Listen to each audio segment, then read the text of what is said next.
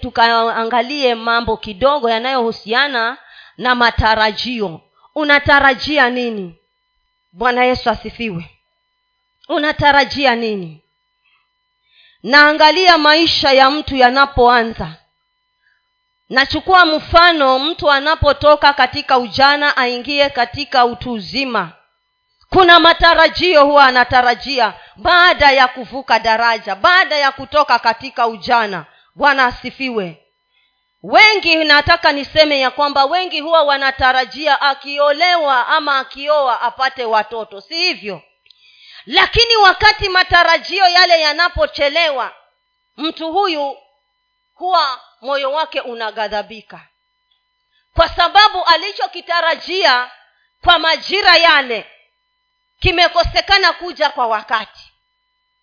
Bwana asifiwe na kinamfanya aghadhabike. Maana labda ameingia kwa ndoa amekaa mwaka wa kwanza amekaa mwaka wa pili amekaa mwaka wa tatu amekaa mwaka wa nne anaanza kukosa matumaini. Na anaanza kuwa na maswali. Na maswali yanamfikisha mpaka hospitali labda. Anaenda kutafuta ushauri kwa madaktari na madaktari wamwambie ya kwamba ana uwezo wa kuzaa. Arudi akiwa na matarajio ya kwamba atazaa. Lakini mwaka huo uishe bila ya matarajio yale kupatikana. Mtu huyu moyo wake huwa unafadhaika. Tukienda katika methali kumi na tatu kumi na mbili inasema hivi. Kilichotarajiwa naomba niwekewe. Kilichotarajiwa kikikawia kuja moyo huugua. Alafu hiyo nafasi yengine ya pili inasema baada ya moyo ule kuugua kile kilichokuwa kikitarajiwa kikipatikana huleta tofauti huleta uzima. Bwana asifiwe. Kwa hivyo mtu yule hata kama atachelewa amechukua muda mrefu katika kutarajia kwake lakini kuna matumaini ya kwamba matarajio yale yatatimia. Bwana yesu asifiwe. Kwa hivyo niko hapa asubuhi ya leo kukwambia ulichokitarajia kwa muda mrefu bwana anasema atakupatia kwa wakati wake aliyokusudia. Usikate tamaa. Mimi sijui ni nini umekuwa ukitarajia kwa muda mrefu. Sijui ni nini umetafuta kwa mungu lakini niko hapa kukutia moyo. Niko hapa kwa ajili yako. Nimeambiwa nikuambie ya kwamba ulichokitarajia unachokitarajia unachokitamani kitakuja na kitakuwa mti wa uzima kwako. Kitakuja kuwa faraja. Kitakuja kuondoa ile miaka yote uliyohuzunika kitaleta kicheko kwako. Kwa hivyo usifadhaike. Usihuzunike wacha moyo wako uondoke katika kuugua. Furahia. Maana kunaye mungu ambaye anasema yeye anao mwanzo na yeye anao mwisho. Bwana asifiwe. Kwa hivyo usifadhaike. Mwamini tu. Endelea kushikilia. Endelea kuvumilia. Maana katika kutarajia kuna kuvumilia. Bwana asifiwe katika kutarajia kuna kuwa na subra. Katika kutarajia kuna kutokufa moyo. Maana ukifa moyo unachokitarajia hakitakufikia. Bwana asifiwe. Lakini ukiendelea kuweka matumaini kitakufikia. Amen. Naomba tusome katika kitabu cha mwanzo uh, genesis chapter 15 15 from verse 1 up to 3 alafu tutaingia genesis 18 verse 1 to 5 genesis 15 verse 1 to 3 inasema hivi. Baada ya mambo hayo neno la bwana likamjia abrahamu.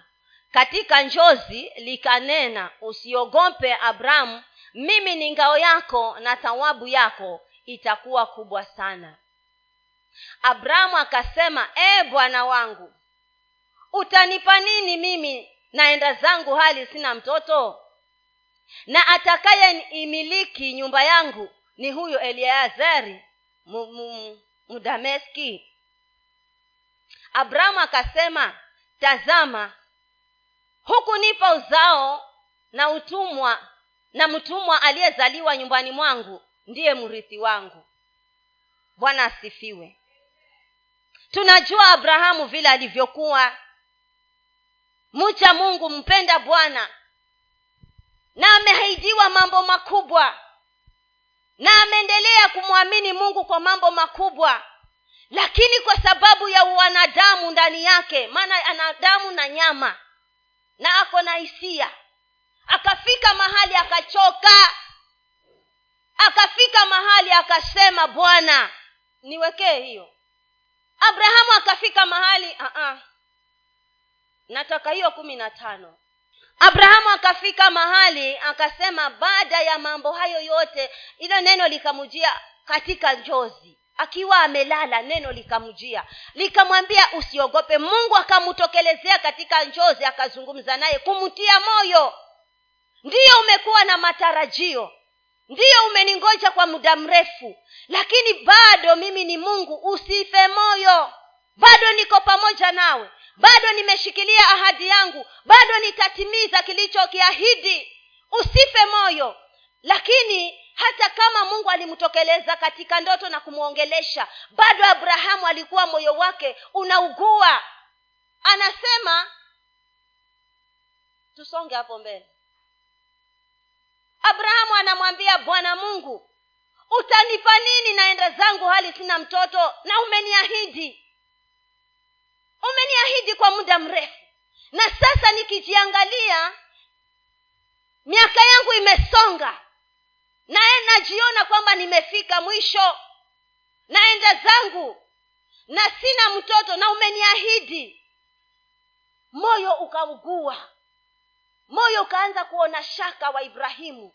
Moyo ukaanza kukosa matumaini. Maana amekaa amengoja amesubiri kwa muda mrefu bwana asifiwe.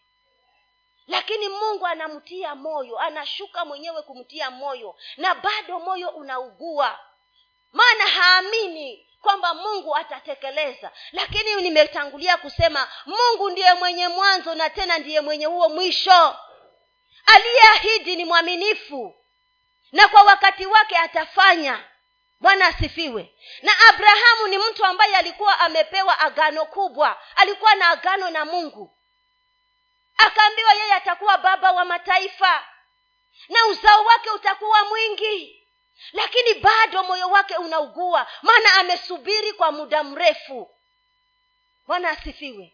Amesubiri ametarajia kwa muda mrefu amengoja mpaka moyo umefika mahali sasa amevumilia hawezi akavumilia tena. Bwana asifiwe.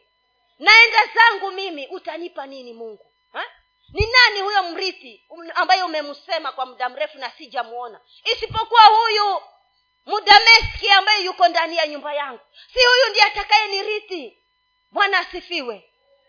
Lakini mungu anasema ya kwamba katika hiyo methali kumi na tatu kumi na tatu kumi na mbili huo mstari huo wa chini hapo kile ambacho utakuwa umekitarajia kile ambacho ibrahimu alikitarajia kwa muda huo wote bwana anaenda kukipeana na kitaleta uzuri katika maisha yake kitabadilisha hatima yake ibrahimu.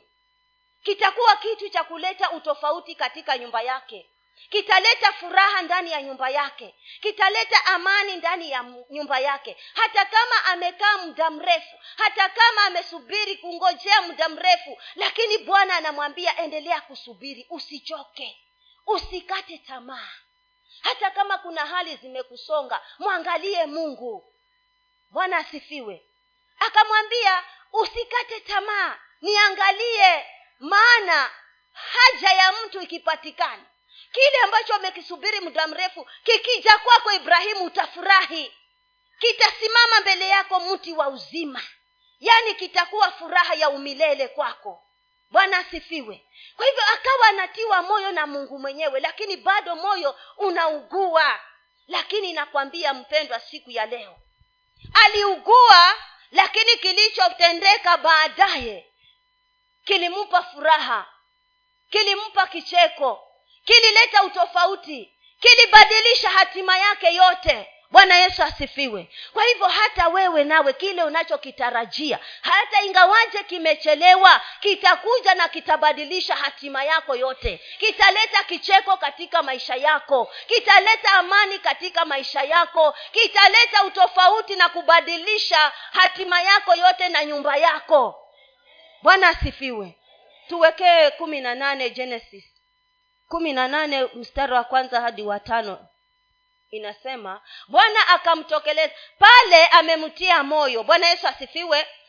Kumi sura ya kumi na tano tunamuona mungu ameshuka kumtia moyo baada ya moyo wake kuugua. Na tena hapa kumi na nane anamtokelezea anamwambia sasa hata jina lake amembadilisha maana sasa ule muujiza uko karibu kufanyika. Bwana asifiwe. Kwa hivyo muujiza wako ukiwa karibu kufanyika hata jina lako litaanza kubadilika bwana yesu asifiwe. Hata mtazamo wako utaanza kubadilika. Hata maombi yako yataanza kubadilika.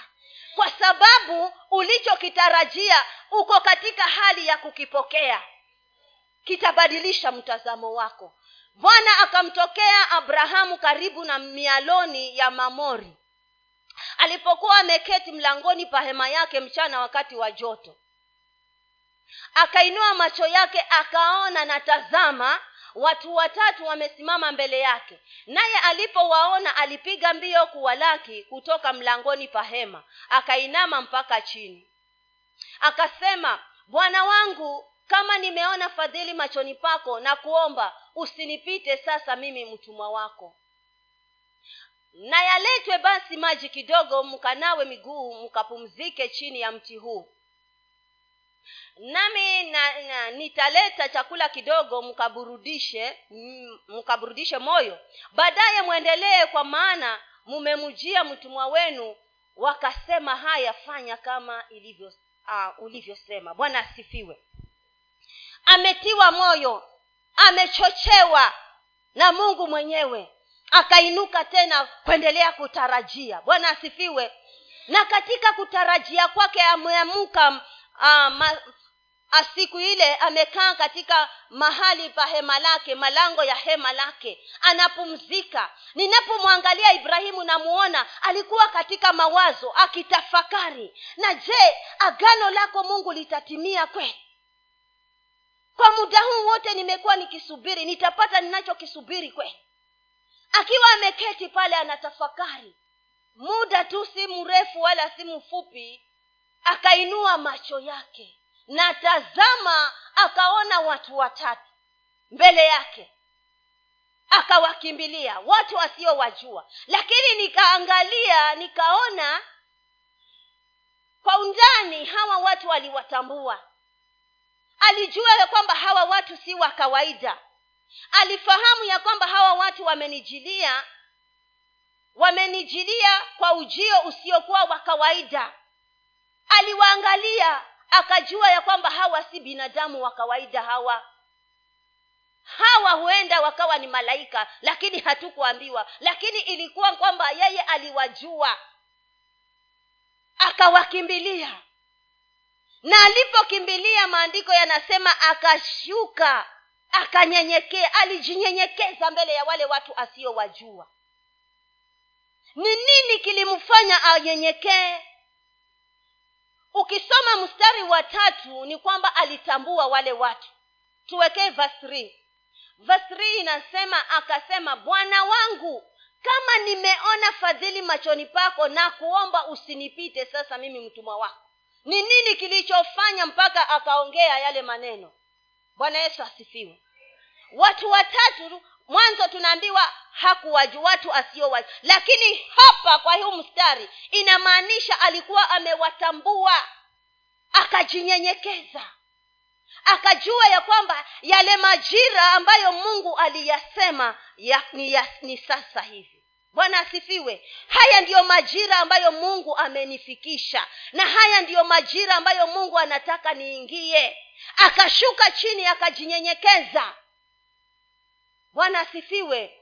Na katika kujinyenyekeza kwake kuna maneno alisema pale mstari wa nne. Na yaletwe maji kidogo mkanawe miguu mkumzike chini ya mti huu. Watu asiowajua. Lakini mstari wa tatu unatuambia ya kwamba hawa watu aliwajua. Maana alisema kama nimeona fadhili kama nimepata kibali machoni pako bwana. Hmm? kama nimepata kibali machoni pako naomba usinipite. Alijua ya kwamba huyu ni mungu. Hawa si watu wa kawaida huyu ni mungu. Na kama bwana nimepata kibali machoni pako naomba this time round usinipite. Haya majira sitaki unipite. Si mtu aingie katika hayo majira ya kusema bwana usinipite nimetarajia vya kutosha. Nimengojea muda mrefu. Na sasa niko hapa bwana kama ibrahimu. Nasema usinipite. Majira haya yasipite mtu.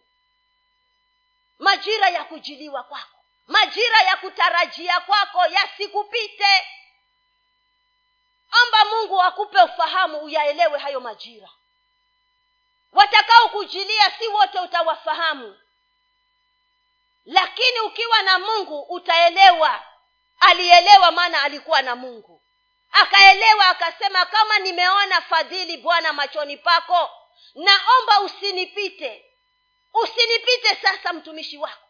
Usinipite. Umekuwa ukinipita lakini leo bwana usinipite. Nimekuwa nikija kila siku lakini wanipita. Leo naomba usinipite. Nimekuja nikutane nawe nimekuja niondoke na jibu la matarajio yangu. Nimekuja niondoke na jibu la mtoto wangu. Nimekuja niondoke na jibu la biashara yangu. Nimekuja niondoke na jibu la mume wangu. Kwa hivyo umekuwa ukinipita bwana lakini siku ya leo usinipite. Nimekaa katika ukosefu wa fedha lakini siku ya leo bwana nimekuja nitoke na jibu. Bwana yesu asifiwe nimesubiri muda mrefu. Lakini siku ya leo bwana naomba usinipite. Usinipite. Kama nimepata kibali machoni pako usinipite bwana. Usinipite. Mimi mtumishi wako usinipite. Maneno ya ibrahimu maneno ya nguvu. Maana alikuwa amejua wale watu. Hawa watu si wa kawaida. Na kama si wa kawaida hawa ni nani hawa ni mungu hawa. Basi wewe mungu kama nimeona fadhili nimepata hicho kibali mbele zako naomba usinipite. Sikiwe kilio cha mtu leo hapa. Ya kwamba nimekuwa nikija katika ukawaida katika ibada hii lakini bwana leo nisitoke na ule ukawaida wangu. Nisitoke na zile tabia nimekuwa nazo nisitoke na zile hali za miguu za, za mwili wangu ambazo nimekuwa nazo. Nitoke bwana nikiwa na nimepata suluhisho. Maana nimekuja katika kisima chako. Mwanamke msamaria pale kisimani. Watu walimjua kwa jina lengine na wakajua ya kwamba majira na masaa kama yale mwanamke msamaria anaposhika njia na ukikutana naye kama ni mwanamume wewe mambo yako yataharibika hivyo ndivyo alivyojulikana. Hata masaa yale ya saa sita akiwa pale kisimani watu walijua ya kwamba he mambo ya yesu yataharibika. Lakini hawakujua ya kwamba ni tana raundi ya yule mwanamke. Hata yeye hakuyaelewa majira ya kujiliwa kwake. Hakuyafahamu. Lakini tazama anapoenda mahali pale. Masaa ambayo watu wametulia. Hey, my friend you need to separate yourself ni lazima ujitenge. Wao walifikiria anaenda kuchota maji kawaida. Na hakuyaelewa majira hata yeye mwenyewe. Lakini kumbe ilikuwa ni mwisho wa ukawaida wake. Bwana asifiwe. Hakuwa anatarajia. Wakati mwingine unaweza kuwa hutarajii lakini ukakutana na tarajio ambayo ni mungu mwenyewe. Bwana yesu asifiwe hakuwa anatarajia kwamba atakutana na kristo mwana wa mungu na maisha yake yabadilishwe vile yalivyobadilishwa. Mpaka anaambiwa nipe maji. Anasema wasamaria nani? Hatutangamani nitakupaje maji? Lakini bwana anamsisitiza nipe maji mwanamke. Kama ungeelewa kama ungejua ungefahamu ya kwamba haya ni majira ya kujiliwa kwako ungenipa maji kama ungeelewa kwamba haya ni majira ya kubadilishwa kwako ungenipa maji. Usipo usingegombana na mimi ungechota maji na ukanipatia. Maana ni masaa na ni majira ya kujiliwa kwako. Lakini akaendelea kugombana akagombana akagombana. Lakini ashukuriwe mungu kwa sababu akiwa amekusudia kufanya jambo analifanya maana yeye ni mungu. Bwana asifiwe kwa hivyo mungu huyo aliyemfanya mwanamke msamaria abadilike ndiye mungu ambaye anaweza kukutana na na hoja ya moyo wako pasipo wewe kutarajia. Bwana yesu asifiwe. Akabadilishwa akahuishwa akapata furaha akarudi kusema ya kwamba njoni anaita watu maana amepatana na mwanamume amebadilisha maisha yake na majira yale yakawa tofauti kwake. Akainuka kuita watu njoni musikie yale anayoniambia huyu mwanamume. Kama huyu si kristo. Bwana yesu asifiwe. Mungu anatafuta mtu anatafuta wa, na, amesema ya kwamba anatafuta mtu anajitafutia. Kuna watu watatengwa katikati yetu na wataingizwa katika majira mapya ambayo mungu mwenyewe amekusudia pasipo hao wenyewe kujua. Kuna watu kuna watu. Mungu anajitengea watu. Wakati walipokuwa wakiomba katika katika matendo ya mitume maandiko yanasema wakiwa katika maombi ya kufunga wakiwa wanaendelea kuomba pale na kusifu bwana mungu akashuka akawaambia nitengeeni saul na barnaba kwa kazi niliyowate kuna watu kuna kazi bwana amekutengea na anahitaji uende ukaifanye. Pasipo kuyaelewa majira yako na kuyatarajia hata kama hujui ni majira lakini atajiinulia watu anaenda kuwatoa katikati yetu watu wanaenda kuinuliwa. Katikati yetu kuna watu wanaenda kutengwa kwa ajili ya bwana. Bwana yesu asifiwe. Kwa hivyo kaa mahali pasawa pa kukutana na mungu. Ibrahimu alikaa mahali pa hema. Akajikalia pale. Akawa amejiseti haikuyaelewa hayo majira. Lakini alipokutana na hawa watu alijua ya kwamba haya ndiyo majira. Akayashughulikia. Akayashughulikia. Nataka nikwambie mpendwa ukikutana na mungu katika majira yako ya sawa hutatulia. Ibrahimu hakutulia baada ya kukutana na hawa watu alikimbia akasema yaletwe maji kidogo basi muoshe miguu. Akarudi akaenda maandiko anasema akaingia kwa hema akatafuta ndama mzuri. Tena akakimbia kwa sara pima vipimo vitatu utengeneza. Mara hakutulia maana yale majira si ya kutulia. Ili asija akaondokewa. Akafanya haraka ili kwamba ule muujiza usiondoke bwana asifiwe. Tulia mahali pa kukutana na mungu. Tulia. Tulia. Kule unakoenda siko kule. Bwana yesu asifiwe. Kule unakoenda kule unafikiri ya kwamba huko ndiko kwenye majira yako siko. Tulia. Tulia. Upate kile unachokitarajia. Bwana asifiwe tusome katika kitabu cha ruth tusome katika kitabu cha ruth ruth moja kuanzia mstari ule wa kwanza hadi wa tano. Tunamwangalia ruth hapo nataka kumuona naomi. Nataka tujifundishe kutoka kwa naomi na huyo ruth bwana asifiwe. Hawa wapendwa hii stori tunaijua tunaambiwa ya kwamba wakati huo kulikuwa na huyu mzee alikuwa anaitwa elimeleki. Ni hivyo. Kukawa na njaa katika bethlehemu ya yuda. Njaa ikazidi. Akaamua kuondoka yeye na jamii yake maana amesikia moabu kuna chakula. Akabebana na watu wake sa hiyo ako na bibi na watoto wawili. Akatoka jerusalemu ya bethlehemu ya yuda akaingia moabu kutafuta chakula. Lakini masaibu yaliyompata nakwambia mwenzangu tulia. Bwana asifiwe. Matarajio ya kwenda moabu ilikuwa ni kwamba wakaweze kupata lishe. Wakakae kule wale vizuri ndio wasikufe bwana yesu asifiwe. Lakini kifo kile alichokuwa nakikimbia huku bethlehemu ya yuda alikutana nacho huko moabu. Bwana yesu asifiwe. Alipoingia moabu akakaa hakumaliza muda yule mzee akafa.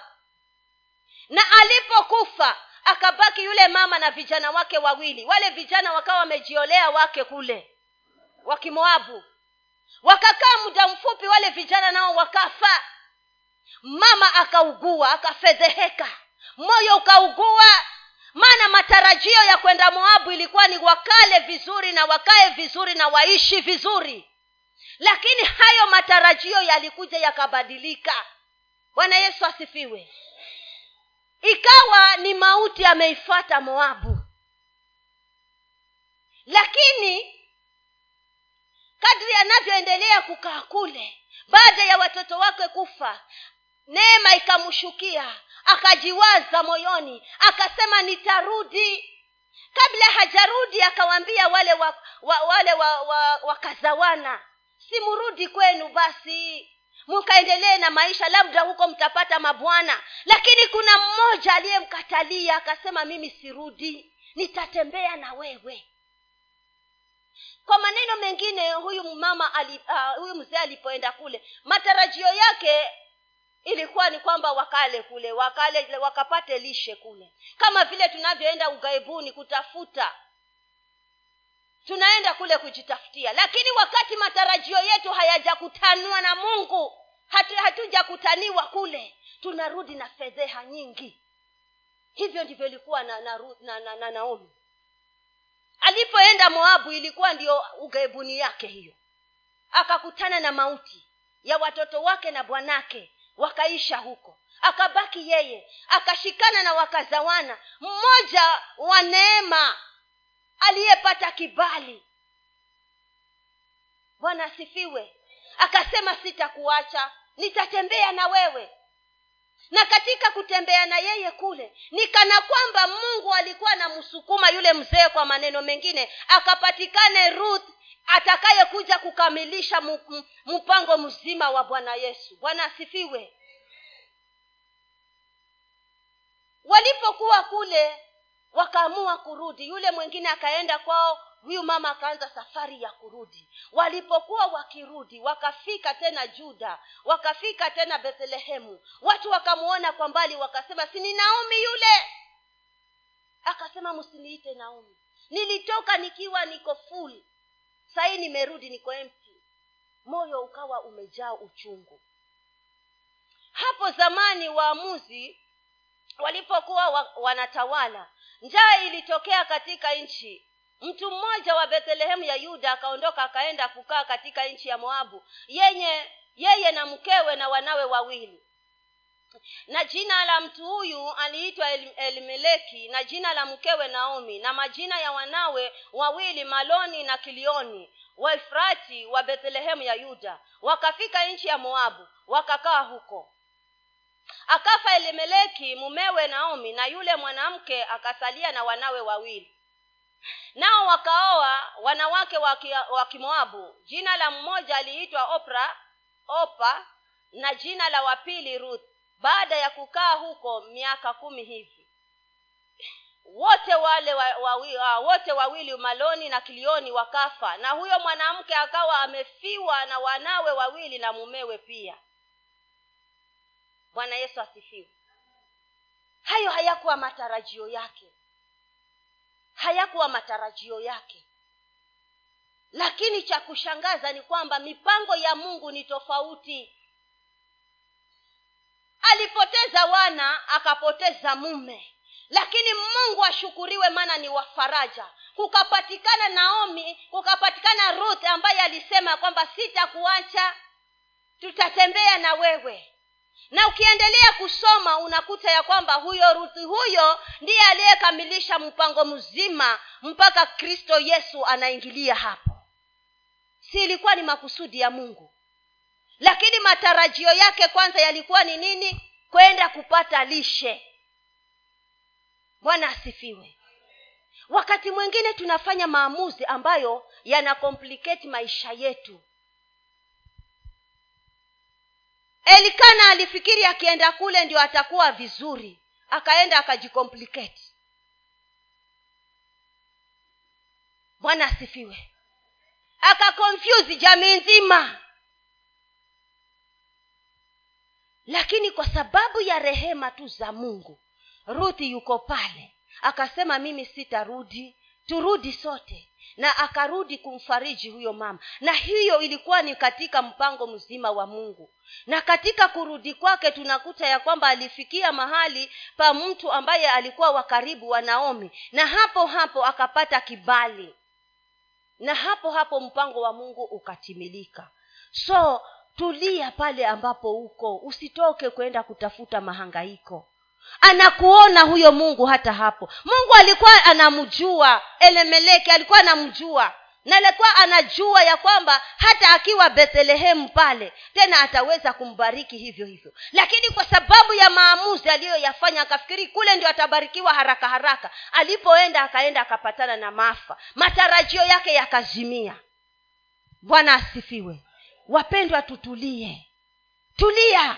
Haijalishi ni nini limekufika. Haijalishi ni njaa gani una, una, ina, imekufika. Haitakuua hiyo njaa. Tulia.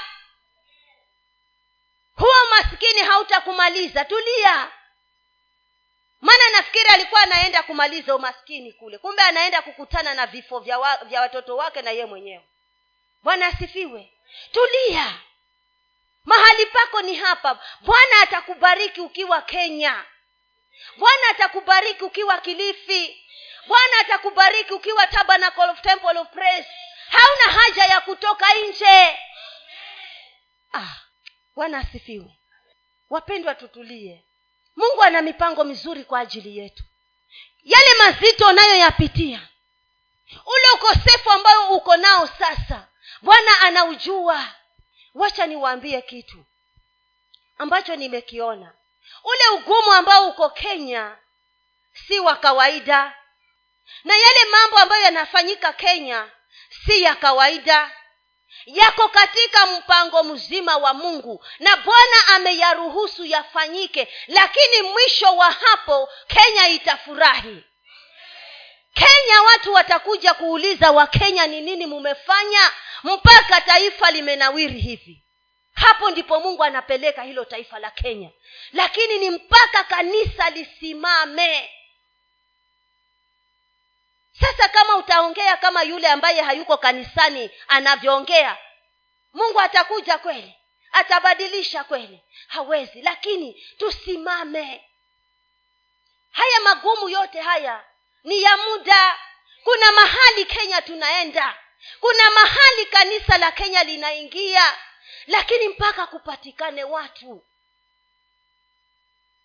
Bwana asifiwe. Mpaka kupatikane watu.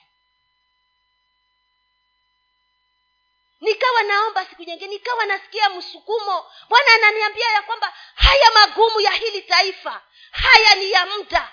Haya siyo mapenzi yangu yatapita haya na baada ya haya mtafurahi kwa sababu atarudisha ile miaka yote ambayo wakenya wameteseka. Atarudisha. Na mataifa kutoka nje watakuja waketi waulize kenya ni nini mulifanya mpaka madeni twasikia yameenda? Yamelipwa yamelipwa na nani watakuja kuuliza ni kitu gani mulifanya mpaka uchumi wa nchi ukarudi sawasawa hata usiposema emeni mimi najua maana nilisikia. Nilisikia mungu akiniambia. Ni ya muda. Kwa hivyo wacha kuyaangalia na sura ya kuugua. Wacha kuangalia na kunena kama wanavyonena wasiomjua yesu. Wewe ni wa maana mungu amekuhuluku bwana yesu asifiwe. Wewe ni wa tofauti. Maongeo yako wacha yawe tofauti. Usikae katikati ya watu ukasema mimi nilikuwa natarajia lakini hivi mpango mzima. Yale uliyoyatarajia mwaka mzima huu hata ukiona mwaka unaenda kufika mwisho usifadhaike.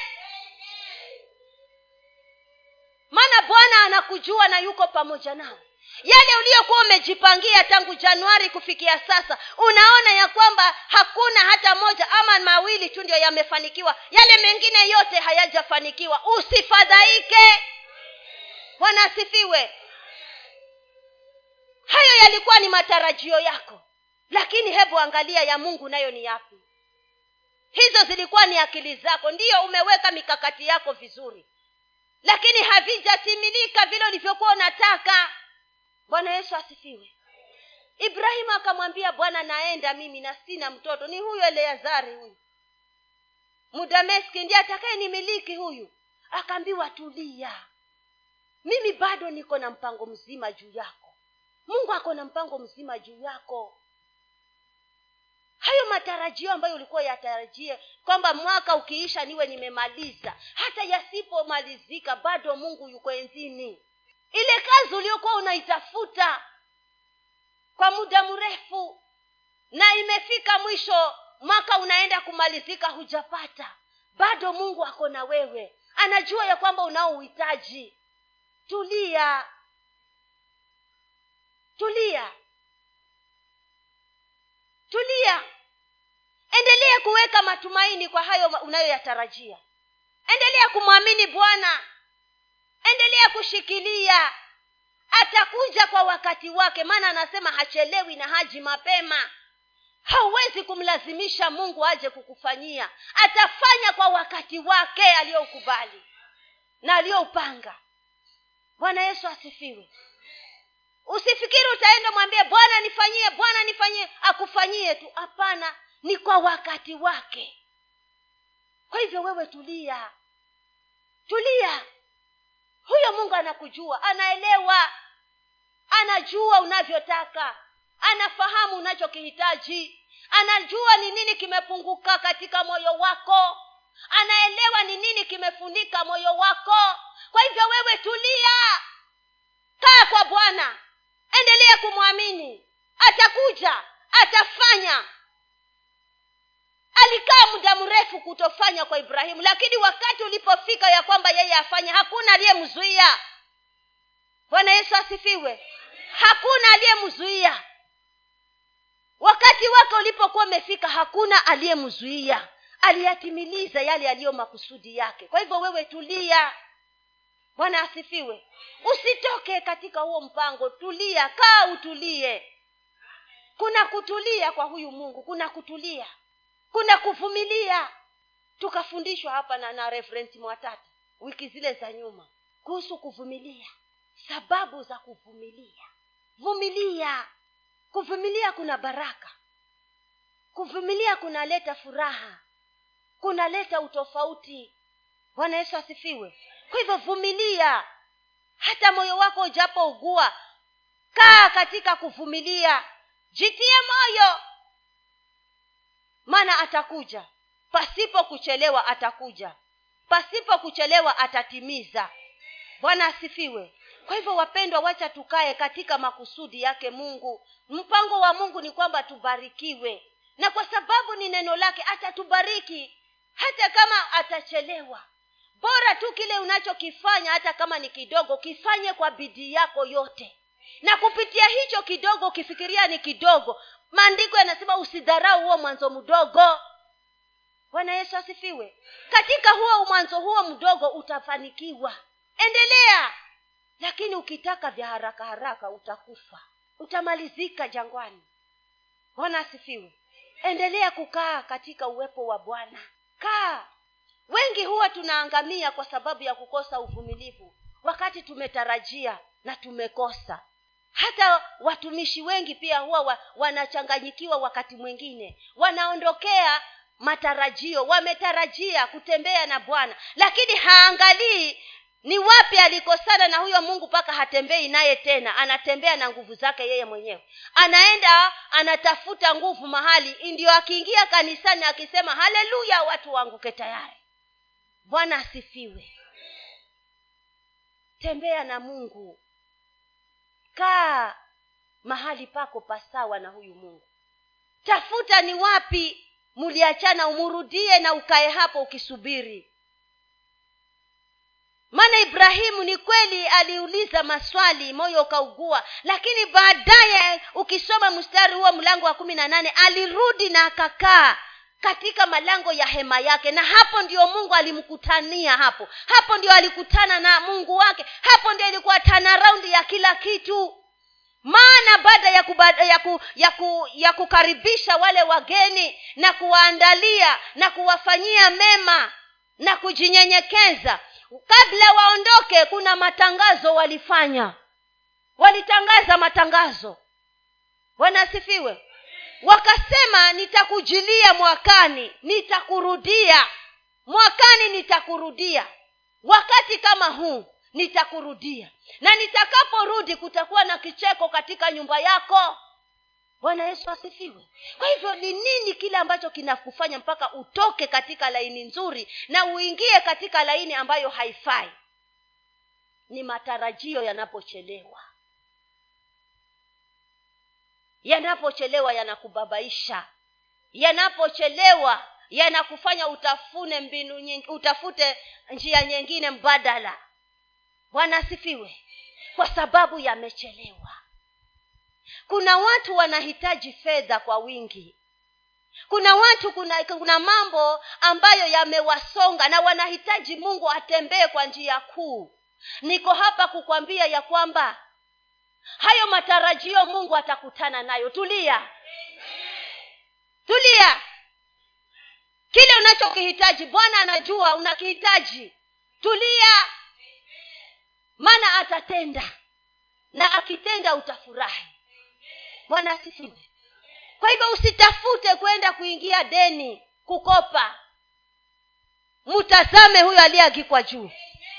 Utaishi mtazame hilo huyo aliyeagikwa juu. Kile unachokihitaji utakipata. Anasema usiende kuingia kwa madeni. Kwa sababu yeye ni mungu wa utele si mungu wa madeni. Anasema usiende kuingia kwa madeni. Kile unachokihitaji fedha anasema ni zake dhahabu ni zake. Kwa hivyo ile fedha unayoihitaji tulia anatuma watu wataleta fedha. Anafungua mbingu zitashukisha fedha. Jinsi atakavyozileta kwako wewe usitake kujua. Unachotaka kufahamu ni kwamba mungu anakutana anayaelewa hayo majira ambayo uko. Uko katika majira ya upungufu na anauleta utele kwa sababu yeye ni mungu wa utele. Kwa hivyo anasema tulia. Bwana asifiwe. Tulia. Tulia na hakuna kitakachokoseka kwa kile unachokihitaji. Hakuna. Analeta suluhu analeta jibu analeta majibu analeta majibu. Kuna watu wanaletewa majibu hapa. Kuna watu wanaletewa majibu. Bwana asifiwe. Kuna mtu anahitaji fedha kwa ajili ya mambo fulani. Bwana anasema hizo fedha unazozihitaji anaziachilia. Utulie utulie utulie. Bwana yesu asifiwe.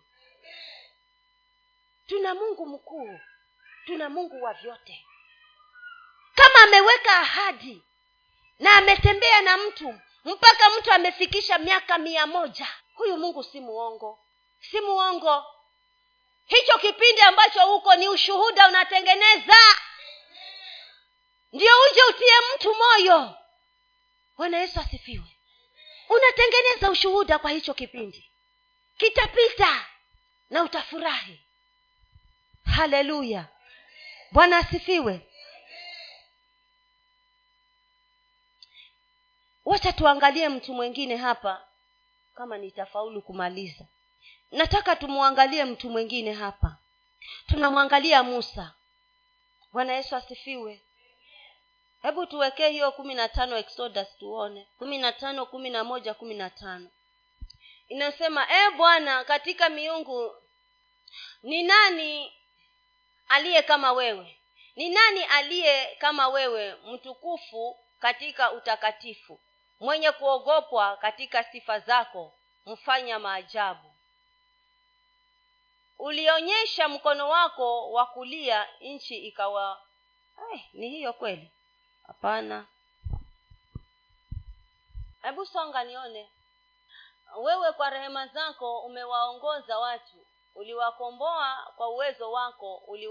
Uliwaelekeza hata makao yako matakatifu. Mm-hmm. makabila ya watu wamesikia wanatetemeka. Wakazi wa ufilisti uchungu umewashika. Ndipo majumbe wa edomu wakashangaa watu wa moabu wenye ah, hiyo ngoja nione. Hebu twende 18 hiyo exodus.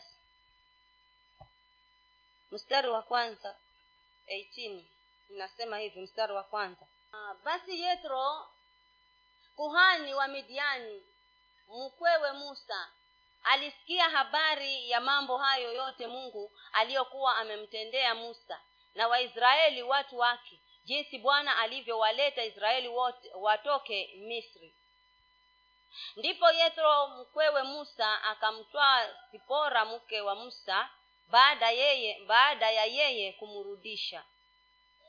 Pamoja na wanawe wawili katika hao jina la mmoja ni gorshom maana alisema mimi nimekuwa mgeni katika nchi za kigeni. Na jina la wapili ni eliezeri kwa kuwa alisema yeye mungu wa baba yangu alikuwa msaada wangu akaniokoa na upanga wa farao. Basi yethro mkwewe musa pamoja na mke wa musa na wanawe wawili wakamwendea musa huko nyikani. Hapo kulikuwa hapo alipokuwa amepiga kambi kwenye mlima wa mungu. Naye akamwambia musa mimi yethro mkweo nimekuja kwako na mkeo na wanao wawili na wana wanawe wawili pamoja naye.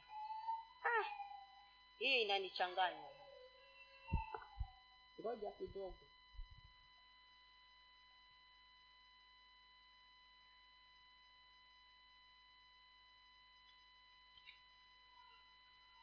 bwana yesu asifiwe.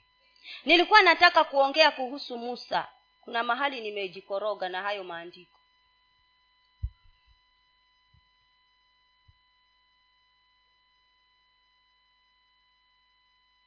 Kuna mahali musa alipokuwa ameenda pale baada ya ku ya kuwa amepata mateso alipo alipokuwa anaendelea kukua alipojiona ya kwamba amepevuka akatoroka katika nyumba ya farao. Bwana asifiwe. Alipotoroka aka, akaenda akakutana na watu wawili akakutana na watu akakutana na mtu mmoja kwanza. Bwana asifiwe. Hiyo ni exodus ngapi? Nimekoroga. Alipokutana na yule mtu maandiko yanasema alimpiga akamuua akamuzika. Akafikiria mambo yake hayakuonekana. Haya akasonga mbele akapata wale wandugu wawili nao wakipigana. Akawauliza mbona mnapigana? Mna kwani kuna nini? Akarudi mmoja akamjibu akamwambia wewe nawe ni nani aliyekuweka jaji? Bwana asifiwe. Na alipokuwa katika hali ya kuwa kuwafanya waache, wachane wasipigane. Yule aliyemjibu akamwambia ya kwamba ama unataka kuniua kama vile uliua yule mumisri jana. Akataharuki. Moyo wake ukajaa maumivu. Kumbe wanajua. Kumbe yale nilio, nilifanya nilifanya nikafikiria nimefanya peke yangu. Kumbe nilijulikana. Akatoroka. Tu. Sasa hapa nimeandika vitu vyangu vyengine vyenyewe. Bwana asifiwe e, ni two eleven. Sasa hiyo tu ndio nimekosa lakini eleven nimepata pale. Bwana asifiwe. Sasa hata siku zile musa alipokuwa mtu mzima asante mama akatoka kwe, akawaendea ndugu zake akatazama mizigo yao. Hapo ndio ilikuwa anatafuta. Akamwona mumisri anampiga mwebrania mmojawapo wa ndugu zake. Basi akatazama huku na huku na alipoona ya kuwa hapana mtu akampiga mmisri yule akamficha ndani ya mchanga. Sikia maneno hayo. Matarajio yake ya kuenda kule ilikuwa ni aende akawaone ndugu zake. Sasa amefika kule anajiingiza kwa mambo mengine tofauti. Amefika ameona ndugu zake wanateseka amefika ameona ndugu zake wako katika hali ngumu. Badala ya atulie anajifanya yeye ndiyo hakimu.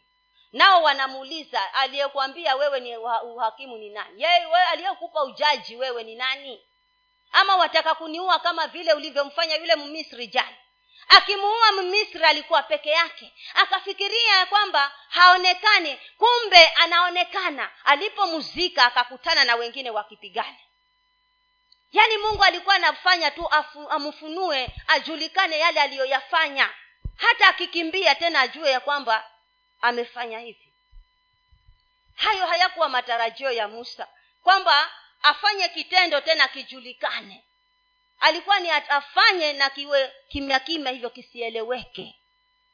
Lakini ashukuriwe mungu. Tukitoka hapo kwa hiyo mbili nafikiri tunaenda mlango wa tatu sasa. Mlango wa tatu unasema hivi. Baada ya kukimbia huko ya kupigana na wale watu na kukimbia kwa sababu mambo yake yamefahamika akaja akajificha akakaa kisimani. Pale kisimani akakaa pale akafanya wema fulani ambao ulimpa fadhili. Wanasifiwe wema huo ukamfanya musa apate kuchukuliwa na aende katika nyumba ile ambayo sasa tunasoma ya mkwewe. Bwana asifiwe. Na mahali pale akiwa pale akawa anachunga kundi la huyu mkwewe. Na siku moja akiwa katika kuchunga kwake akaliongoza kundi nyuma ya jangwa akafika mpaka mlima wa mungu hata horebu bwana yesu asifiwe. Mahali ambapo alikuwa hajapatarajia kabisa. Mahali ambapo hakuwa amepanga kupafika. Lakini angalia matarajio yake pale mwanzo ni kwamba alikuwa anaenda kuwaangalia ndugu zake. Akakutana na visanga vilivyomfanya vikamsukuma mpaka akafika katika mlima wa bwana. Ni nini kile ambacho wewe chako ni kikubwa sana kushinda hiki alichofanya musa bwana asifiwe. Ni nini cha kwako ambacho wapitia kikubwa sana kuliko hichi? Ya kwamba uwe mtu ujue kwamba watu hawakukuona kumbe wamekuona. Wafunuliwa. Ukimbie uende ukakae mahali. Ufanye ufanywe mfanyikazi wa kuchunga. Hapo hapo sasa mungu anakupeleka pole pole mpaka mahali pa kusudi lake wakati mwingine nasema haya matarajio hata usipotarajia ili mradi uko katika listi ya mungu utafikishwa mahali pale mungu mwenyewe anataka. Kwa hivyo hakuna haja ya kujisumbua wapendwa. Hakuna haja. Ili mradi mungu anakujua kwa jina lako atakupeleka yale unayopitia ni ushuhuda tu. Ndiyo maana tunayasoma hapa ya musa. Aliua akarudi akawa jaji ya wale wenzake hiyo hali hiyo ikamsukuma maana aliulizwa ni nani amekufanya kuwa jaji. Ama wataka kuniua kama yule uliyemfanya jana? Akajua kimeumana nimejulikana. Akatoroka kufika kisimani akapatana na wale wasichana. Akawasaidia akafanya fadhili. Kumbe zile fadhili zinamsongesha karibu na mlima wa bwana. Mahali ambapo atakutana na mungu. Mahali ambapo patakuwa mahali pa kubadilishwa kwake maandiko yanasema alipofika pale mlimani katika ile hali yake ya kuchunga akachunga akalipeleka kundi mpaka mahali pa mlima wa bwana. Na hakujua kwamba hapo ni mlimani kwa bwana. Ndiyo nimetangulia kusema ya kwamba hayo majira ya kujiliwa kwako wewe huyafahamu. Lakini huyo anayoyafahamu akifikisha atakujilia. Bwana yesu asifiwe hakuwa anajua musa ya kwamba mahali yamefika ni mlima wa bwana. Na alipoendelea kusonga mbele kuna mambo yalifanyika pale. Malaika wa bwana aliposonga huo mlima wa bwana hata horebu malaika wa bwana akamtokea katika mwali wa moto ulio uliotoka katikati ya kijiti. Akatazama na kumbe kile kijiti kiliwaka moto nacho kijiti hakikuteketea bwana asifiwe. Kutazama kwake hakukutosha. Akasema nitasongea.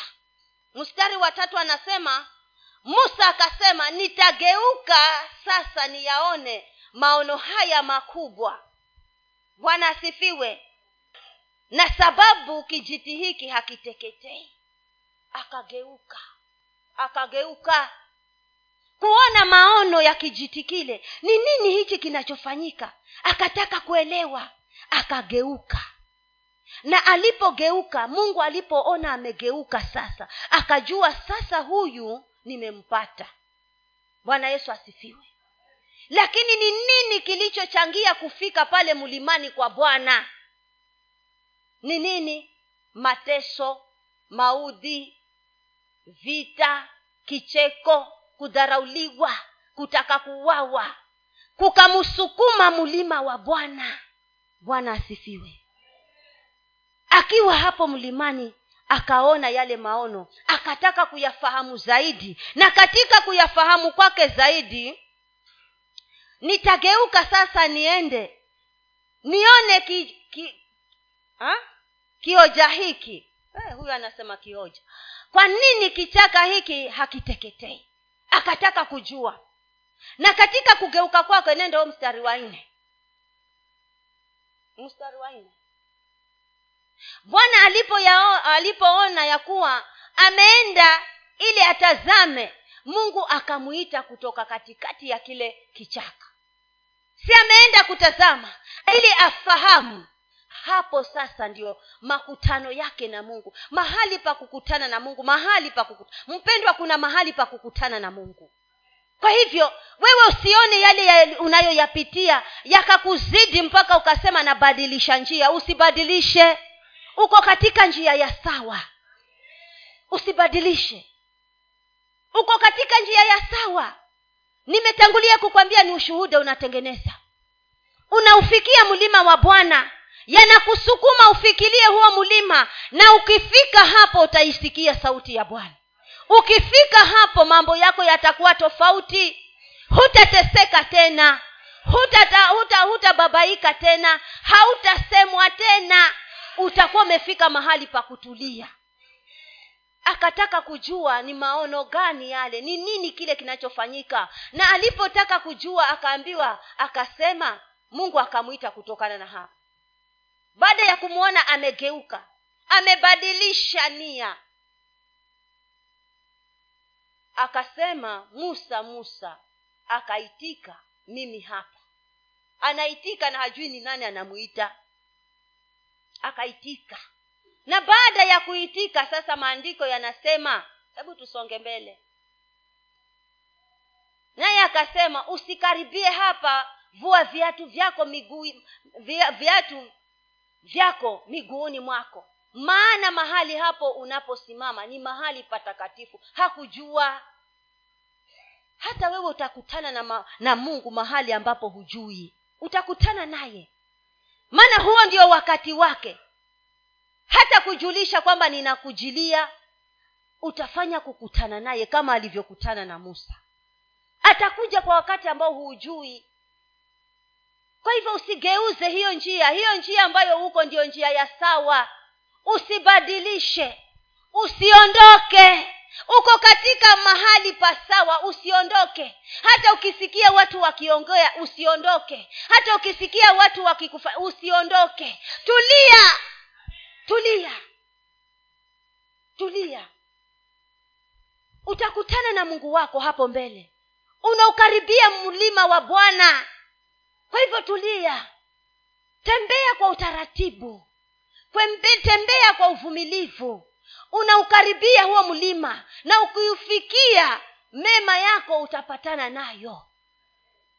Mungu atakufikia na atakubadilisha. Na waliokudharau hawatakudharau tena. Na yaliyokuwa yakikufuata hayatakufuata tena. Bwana yesu asifiwe maana ma, ukisoma huko nyuma farao alikuwa anamtafuta musa baada ya kusikia kwamba ameua. Aka, akawa anamtafuta amuue. Bwana yesu asifiwe. Ndiyo akaamua kutoroka. Lakini hakuuawa kwa sababu mpango wa mungu ulikuwa mbele yake. Na hata farao hakuendelea kumtafuta bwana yesu asifiwe. Kwa hivyo hata hao ambao wamekuwa wakikusema na kukusimanga wachana nao. Wewe mahali huko uko mahali pasawa uko mahali pasawa usitoke mahali huko. Hayo matarajio hata yajapochelewa endelea kumtumaini. Endelea kushikilia. Simama na bwana hata kuacha. Ibrahimu alisimama. Hakumwacha.